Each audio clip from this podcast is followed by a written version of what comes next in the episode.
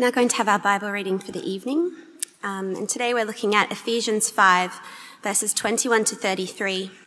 Submit to one another out of reverence for Christ.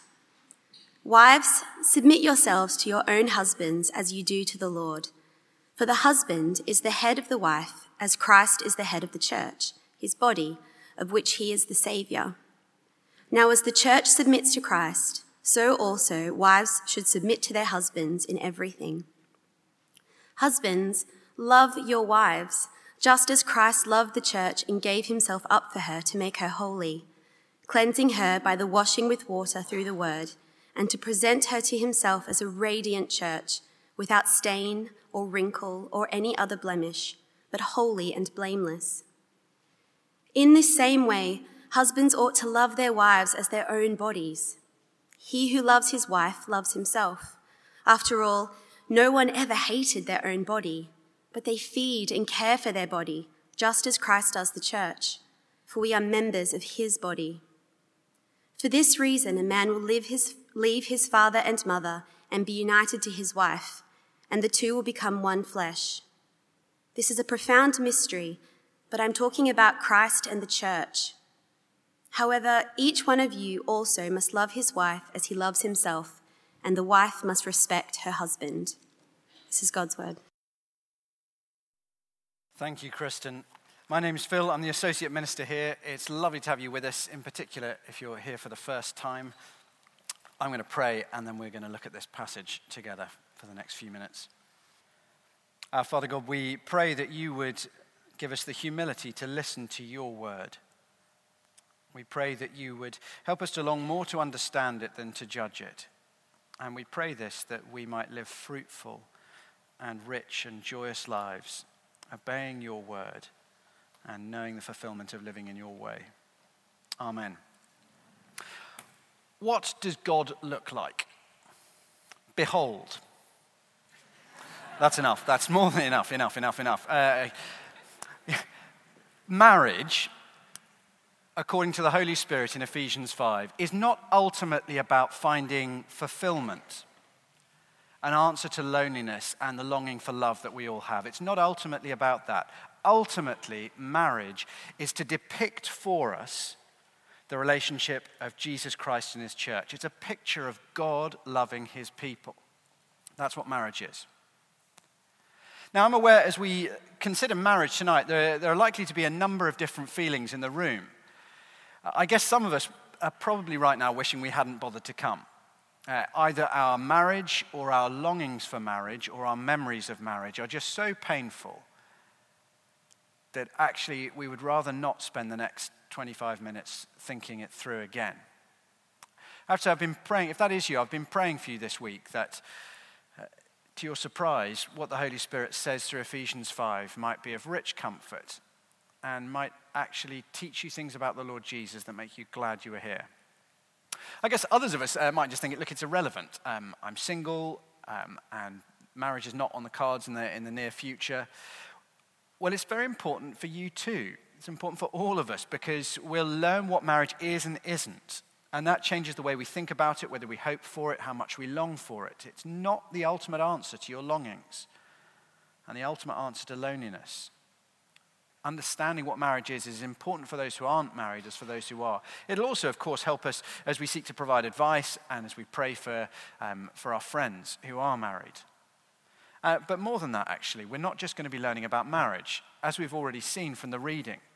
Ultimately, marriage is a picture of the Lord Jesus relating to the church, and ultimately, actually, what this passage is about is about Christ. And all of us, all of us need a bigger, richer, truer picture of Him. And that is what I pray most of all that we get out of this evening.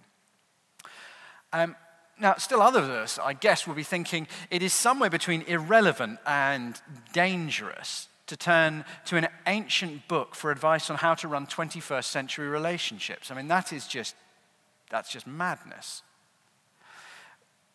It's undeniable what the Bible has taught, as we've just read it, is at odds with our culture. You're not going to go out into culture and find this view being propounded in the newspapers tomorrow. Two things, though, on that. Um, firstly, the Bible is an equal opportunities offender, uh, by, by, which I mean uh, actually, the, the Bible's teaching on marriage doesn't just offend secular Western culture, it offends every culture. Ephesians 5 is not a, a call to return to Victorian marriage values. In different ways, Ephesians 5 is just as offensive to Victorian attitudes about marriage as it is to modern secular attitudes. The call of Ephesians 5 is to a biblical view of marriage. And that at different points and in different ways and to different degrees will be different from every human culture's understanding of marriage. The Bible's an equal opportunities offender when it comes to marriage. Secondly, before we're too quick to dismiss the Bible out of hand because it doesn't fit with what our culture says, we ought to ask well, uh, before our culture is held up as the gold standard against which we, we measure the Bible, has our culture got a healthy view and got it sorted when it comes to long lasting relationships? Do you know the average length of time people have a current account relationship, stay with their bank? 17 years. The average marriage now lasts 11 and a half years. We are, as a culture, we have not got this sorted. I don't mean that to sound trite, um, but it, that is, that's very crazy. Actually, the studies they've done on happiness in marriage show that 60 years ago, people were happier by and large in marriage than they are today. That's, as I say, I'm not saying we need to go back to the way we were 60 years ago. I'm just saying we should not be quite so quick to assume if what the Bible says doesn't fit with what our culture says, then the Bible must be ditched. Our culture is hugely confused and it's full of pain and mess on this very issue. And because of that, we ought to just pause and listen to what the Bible says before we bin it out of hand. Okay, we're in Ephesians 5. As we've, uh, we've dived back into Ephesians last week after a little break, as we said, chapters 4 to 6 of Ephesians are God's roadmap. God's roadmap. Uh, the directions for a life that's full of freedom and rich in purpose. How to live in a way which is rich and free. 4 to 6, the roadmap. Chapters 1 to 3, the engine. What gives us the power, the desire to go that way is what we've learned in chapters 1 to 3 about the gospel, God's free gift of salvation, of forgiveness, and of adoption through Jesus Christ. And as we saw last week, God's new life for us is a life full of the Holy Spirit. Chapter 5:18 said, "Don't get drunk with wine, be filled with the Holy Spirit." And then we had uh, four verbs that flowed out from it of what it looks like to be full of the Holy Spirit. And the last comes in verse 21 submit to one another out of reverence for Christ. Okay, why does he emphasize submission at this point? Well, I think it is because the, the, the gospel, the message of Jesus, is so radical, it's so revolutionary, and it tears down so many barriers that existed between Jew and Gentile in the, in the ancient world in particular, that it would be very easy to, to think, to assume, well, once you become a Christian, all of the structures disappear. And in church, there is no structure, everything is ripped up. And and Paul has said, yeah, the gospel is revolutionary, but it's not anarchy. And actually, the submission that he's talking about here is not that we all submit to one another equally. Actually, he'll teach that elsewhere. And In Philippians 2, he'll say, You're to put the needs of other people ahead of yourself. Every one of us should do that. And in, uh, in, in 1 Corinthians 7 4, he says, In marriage, you belong to one another. Not one of you belongs to the other, both of you, each of you belongs to the other. But that's not his point here. His point here is the radical gospel, the revolutionary gospel, it doesn't mean there are no orders or structures or hierarchy. And actually, part of being filled with the Spirit is submitting to the structures God has put in place. You can see that because in the verses that follow, he never, he doesn't sort of flip it. He doesn't say, and husbands should submit to wives, and children should, uh, parents should submit to children, and uh, bosses should Im- submit to employees. His point here is no, no, no. There, are, there is a structure in the world that God has set up, set up and Christians are to, to live in that structure. Uh, it was the, the Champions League semi finals this last week, for those of you who have been living under a rock. Um, that's been going on. Uh, even if you know nothing about football, you probably felt like you had to pretend you did because it's all anybody was talking about this week. And it was unbelievable, quite literally. You could not have scripted it. It was two of the most exciting, dramatic, unscriptable semi finals in football history. The thing is, you can only have that kind of beautiful, unscripted drama because there are clear rules for the game. And there's a hierarchy with the referee holding authority that enables the game to be played. You can only have the beautiful game flourish where you've got structure for it. And the same is true in society. The authorities that God has set in place help us to flourish. There's nothing demeaning there's nothing life limiting about living under Christ's rule and enjoying the fact that God has put some structures in place. They enable life to flourish. Okay, uh, with um, those introductions, let's uh, get into the detail of what he says. Now, remember, this is not everything the Bible says about marriage. The title here is not everything you need to know about marriage. Paul's teaching one thing. He's getting really at the heart of it, though. Um, and just two points for you. Wives, submit to your husbands as the church submits to Christ and husbands love your wives as the church loves, as Christ loves the church. So, verse 21 Submit to one another out of reverence for Christ. Wives, submit to your own husbands as you do to the Lord. For the husband is the head of the wife, as Christ is the head of the church, his body, of which he is the Savior. Now, as the church submits to Christ, so also wives should submit to their husbands in everything. The command to wives is to submit. Uh, the, the word means to, it means to recognize and live in accordance with a structure and authority. To recognize and live in accordance with a structure or an authority. It's paired, as you see um, in verse 33, with respect. However, each one of you must also love his wife as he loves himself, and the wife must respect her husband. So, Christian wives are not to belittle or usurp or undermine their husbands, but rather respect and support their leadership. Let's unpack that a bit. Now, firstly, note it's limited. It's a wife to her own husband. This is not a call to all women to submit to all men. And in all sorts of other areas of life, women can lead as CEOs in business, as head teachers, as prime ministers. We've got a female queen. The head of our state is a, is a woman. Okay, it's limited, and the reasoning is very important.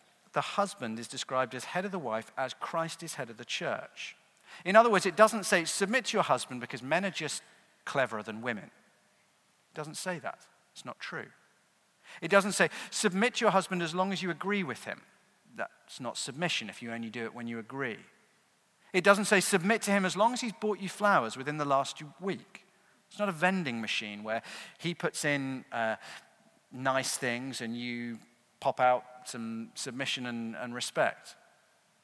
Instead, the Bible calls on wives to submit to husbands, verse 22, as to the Lord. That is, Christian wives submit to their husbands because they recognize this is the way that God has set marriages up. That's it. And that in God's eyes, ultimately, the husband therefore bears responsibility for the marriage. Now, some people uh, look at the word um, head in verse 23 and think actually it means source, like the head of a river. It's not really about authority, it's just saying the origin. You know, Adam was made first, that's the point. It's true that the word for head here can mean source. It does in, in, other, in other parts of the Bible. But that's not the way it's used in Ephesians. So in Ephesians 1:22, if you flick back, you read, "And God placed all things under his feet and appointed him, that is Christ, to be head over everything for the church, which is his body, the fullness of him who fills everything in every way. So do you see it's there it's not about source at all, it's about them being placed under him, under his authority. And where the Bible talks about Christ and his relationship with the church, and where Ephesians does, it's talking about authority. That's what the pattern is here at this point, we need to realize the Bible just doesn't have the same utterly negative view that many of us do about submission. We think that if you say you've got to submit to that person, we're saying they're more valuable than you, they're wiser than you, they're more capable than you, they're better than you. But the Bible separates value from role. It teaches husbands and wives are equal in nature, in dignity, in value, and in worth. As humans, they're created in the image of God. Jesus died for both men and women. The Holy Spirit equally lives in every man and woman here who trusts in Christ. but they have different roles. Husbands are to lead and bear ultimate responsibility, not because we're better, but because that is the role God has called us to. Full stop. Let me teach you some theology. Uh, this is um, a couple of old people. Arius is on the left, and Athanasius, with the magnificent forehead, is on the right. Now, in the early church, in the first few hundred years of, of the church, there was a massive debate about whether Jesus Christ was fully God. So Arius taught Jesus is amazing, Jesus is the Savior, Jesus is divine, but he's not divine quite in the same way that God the Father is. You know, after all, Jesus is sent, Jesus, he obeys. So the Son is not quite divine in exactly the same way that the Father is divine, not quite equal with God. A sort of second tier deity, if you like. Athanasius led the biblical charge and said, no, that is absolute wicked nonsense. Jesus Christ is fully God. God is Father, Son, and Holy Spirit, a Trinity. And Son and Spirit are equally God with God the Father. And he understood that this was a very, very important thing to hold on to. Arius could not get his head around the fact that because the Son has a different role, the Son is sent. The Son then obeys the Father on earth and goes to the cross. He, he couldn't see that the, the Son could be anything other than lesser, but he was wrong. And thankfully, people sided with uh, Athanasius. Actually, uh, one of the famous people who sided with Athanasius is the next slide. Uh, that is St. Nicholas, from whom we get Santa Claus. Um, and he is famous, actually, rather than for giving presents.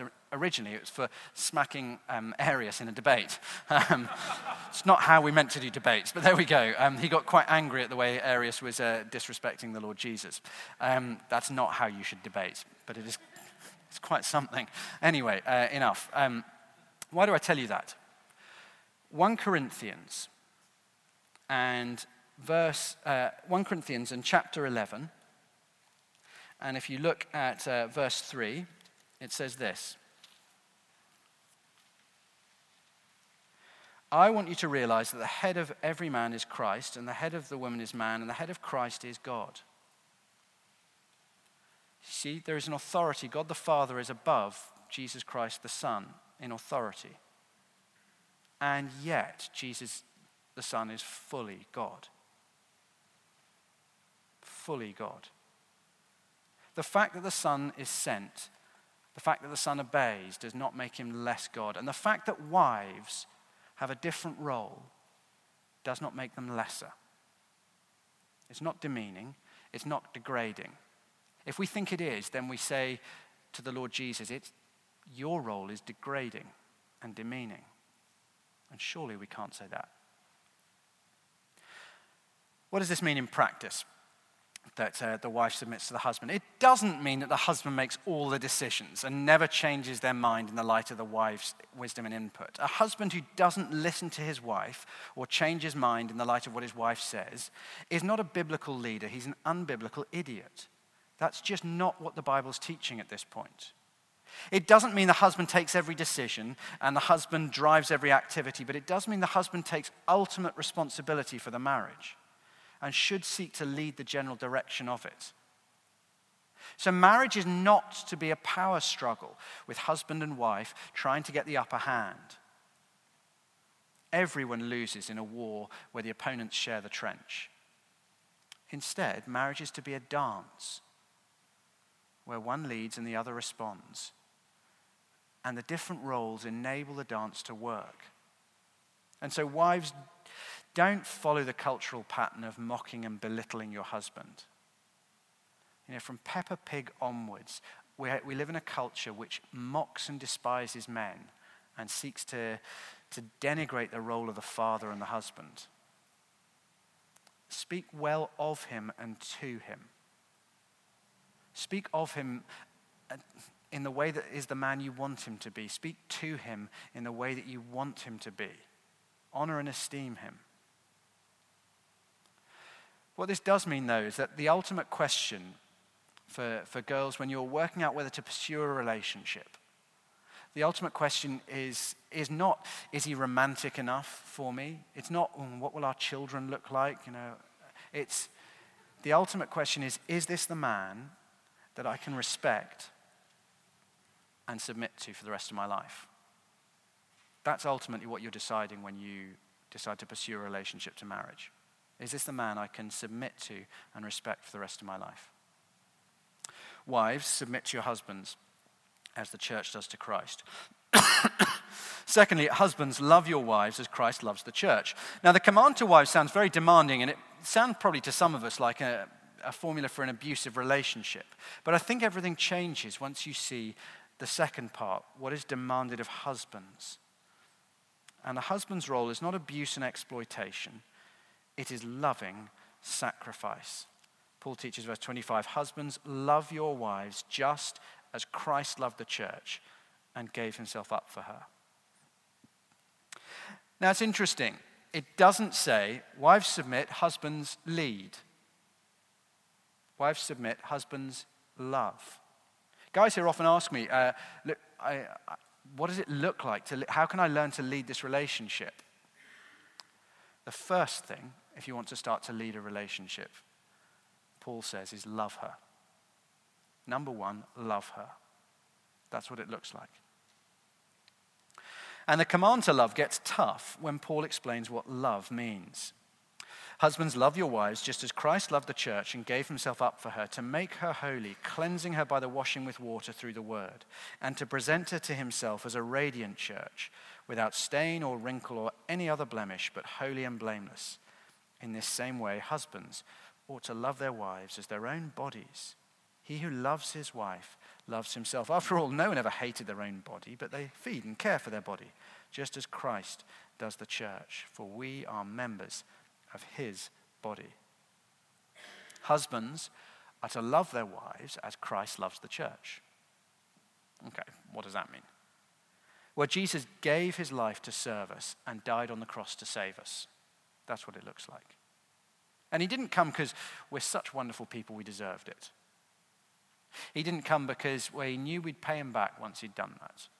He didn't come because we begged him, please come and save us. He did it because he has huge love for people like you and me. That's why Jesus did it.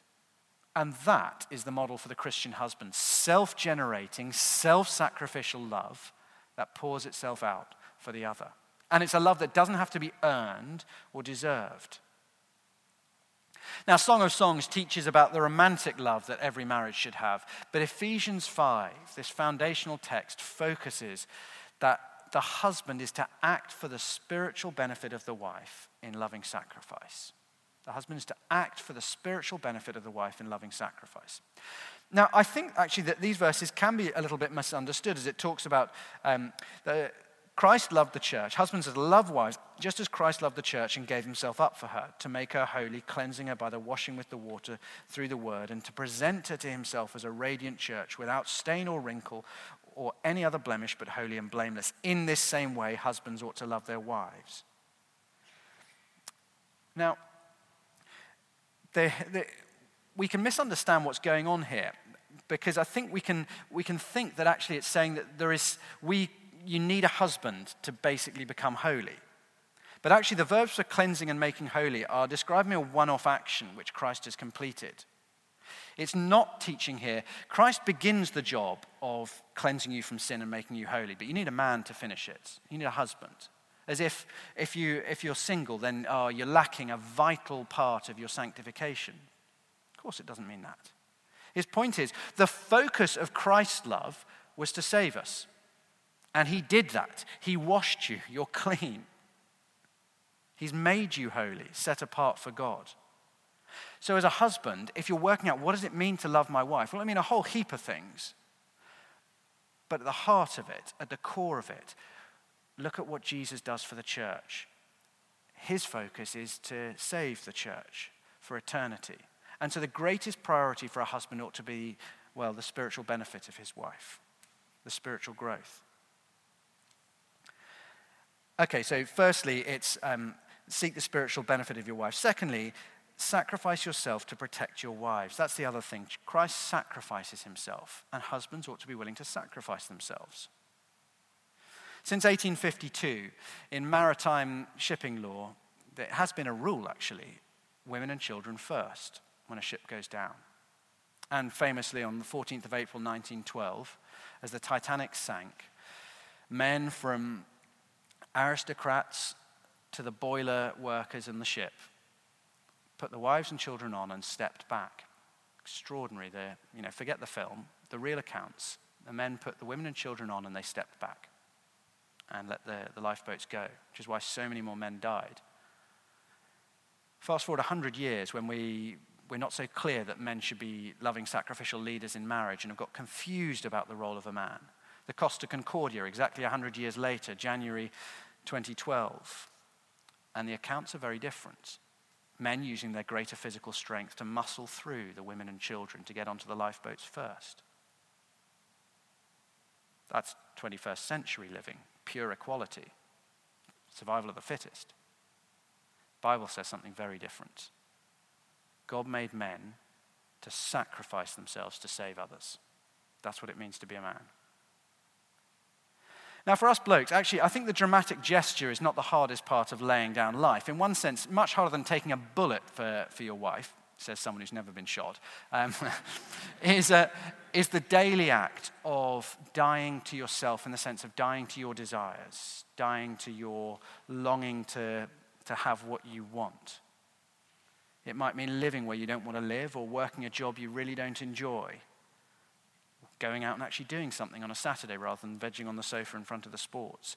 Because that's what's required to serve and love your wife. That's what's best for her. Not just doing what she wants, but what's best for her. And that's what Ephesians 5 requires husbands to sacrifice themselves for their wives. Thirdly, Jesus takes the initiative, we're told here. He came and he cleansed the church. So husbands should initiate peacemaking. God didn't wait for us to turn back, he came and he died. Now, sometimes it'll be appropriate for the wife to apologize when you have a, an honest and lively exchange of opinions. Um, but a husband must never think it's her fault. I'm going back to the office until she apologizes. Husbands are to love wives like Christ loved the church, which means taking the initiative and sorting things out, being willing to bear the cost myself, even when I'm sure she's in the wrong. And so, for, for the men here, the ultimate question as you uh, look at Ephesians 5 and you think about um, pursuing a relationship is Am I willing to put this person first in self sacrificial love for the rest of my life?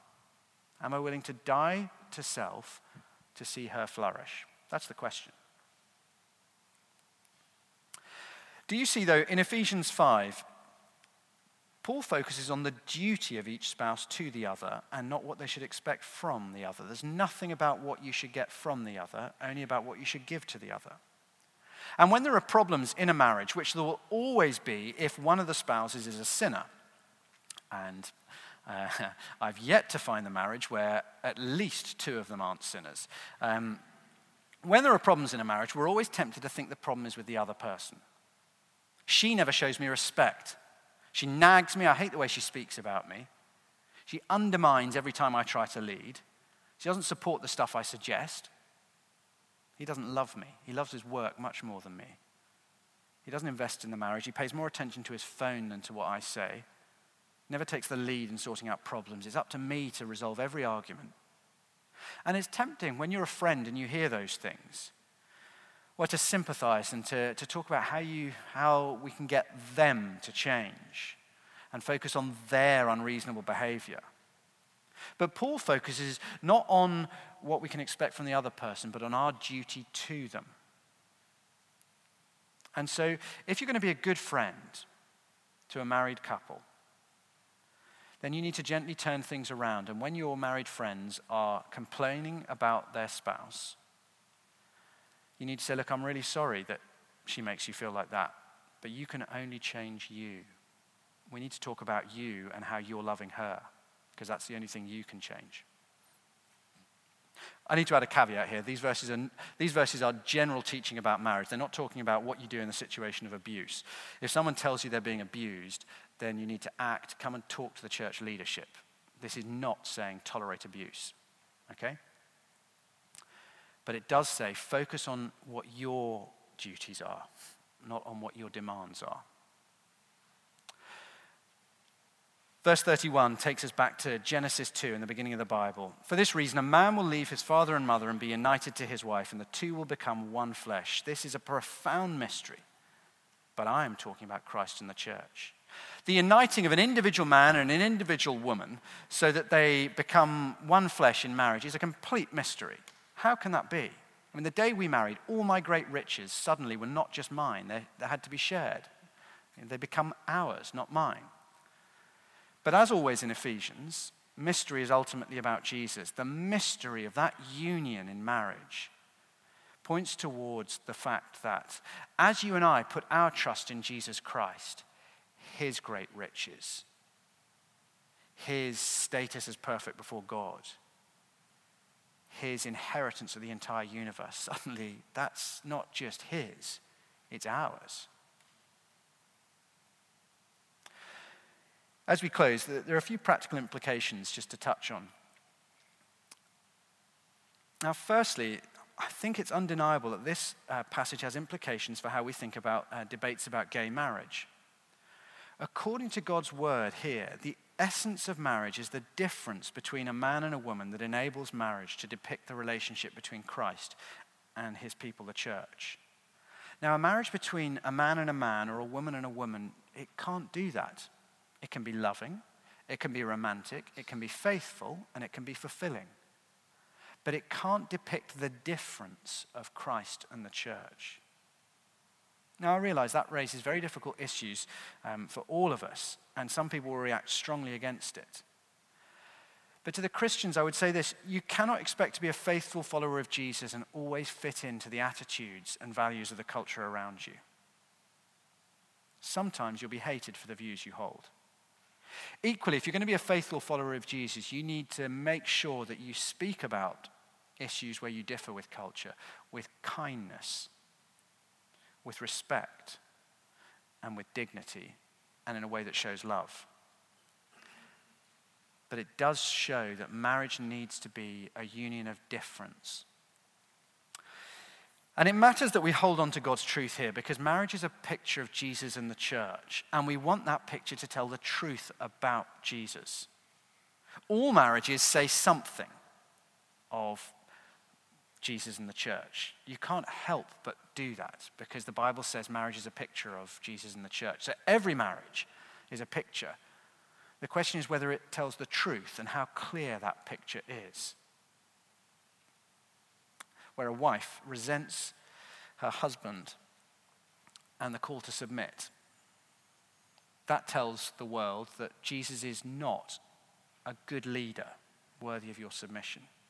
Where a husband is harsh and unloving or just passive and, and disengaged, it tells the, the world that Jesus is a brutal tyrant or he doesn't care about his people. It matters. The last thing, though, to say is that there will be no marriage in heaven. Uh, Jesus teaches that explicitly as he uh, debates with the Sadducees in Matthew 22 30. No marriage in heaven. Why does that matter? Because heaven is the place of pure, deep, unrelenting, eternal joy, bliss, happiness, paradise. And there's no marriage there. Because marriage is not ultimate, it's just a picture. The reality is Christ. Uh, this is a picture of Yosemite. It is a stunning picture of a half dome at sunset. It's absolutely magnificent. Looking at that picture makes me smile. I love looking at it. But it's nothing like as good as being there for real. And not having the picture, well, I'd rather have the picture. I love that beautiful picture. But not having the picture doesn't matter so much if I live there or I know I'm going to live there. Marriage does not meet your fundamental need for intimacy or to be loved and known. Only God can do that. And the Bible will end with a wedding. Human history will end with a wedding that involves you if you trust in Christ. It'll be a stunning, joyous, dazzling wedding with a feast that we're told in Isaiah 25 has the finest vintage wines and the choicest cuts of meat, and presumably a good vegetarian option as well, if that's your thing. But it's, and this is the moment when life will truly begin for all of us. But it will not be a marriage to your ideal human partner. It's when the Lord Jesus Christ returns to bring us into his paradise kingdom. And that actually is what your soul really longs for. Uh, all the other good things we need and want and desire, the only thing that will truly fulfill you is to be in union with Christ, that relationship with God that you were created for, surrounded by your church family. In union with Christ and surrounded by his people. That's what you were designed for. And on that first day of eternity, as you enjoy the reality, whether you had the picture for a few decades here on earth will matter a whole lot less than it does right now. Marriage is not in heaven. A marriage is not heaven. That's still to come for all of us. We get uh, a little foretaste of the wedding banquet to come when Jesus marries the church and we enter paradise forever in the Lord's Supper. The Lord's Supper is a meal that looks back to Jesus' death on the cross, but it's also a meal that looks forward and anticipates that great heavenly banquet to come when you and I will be with him forever.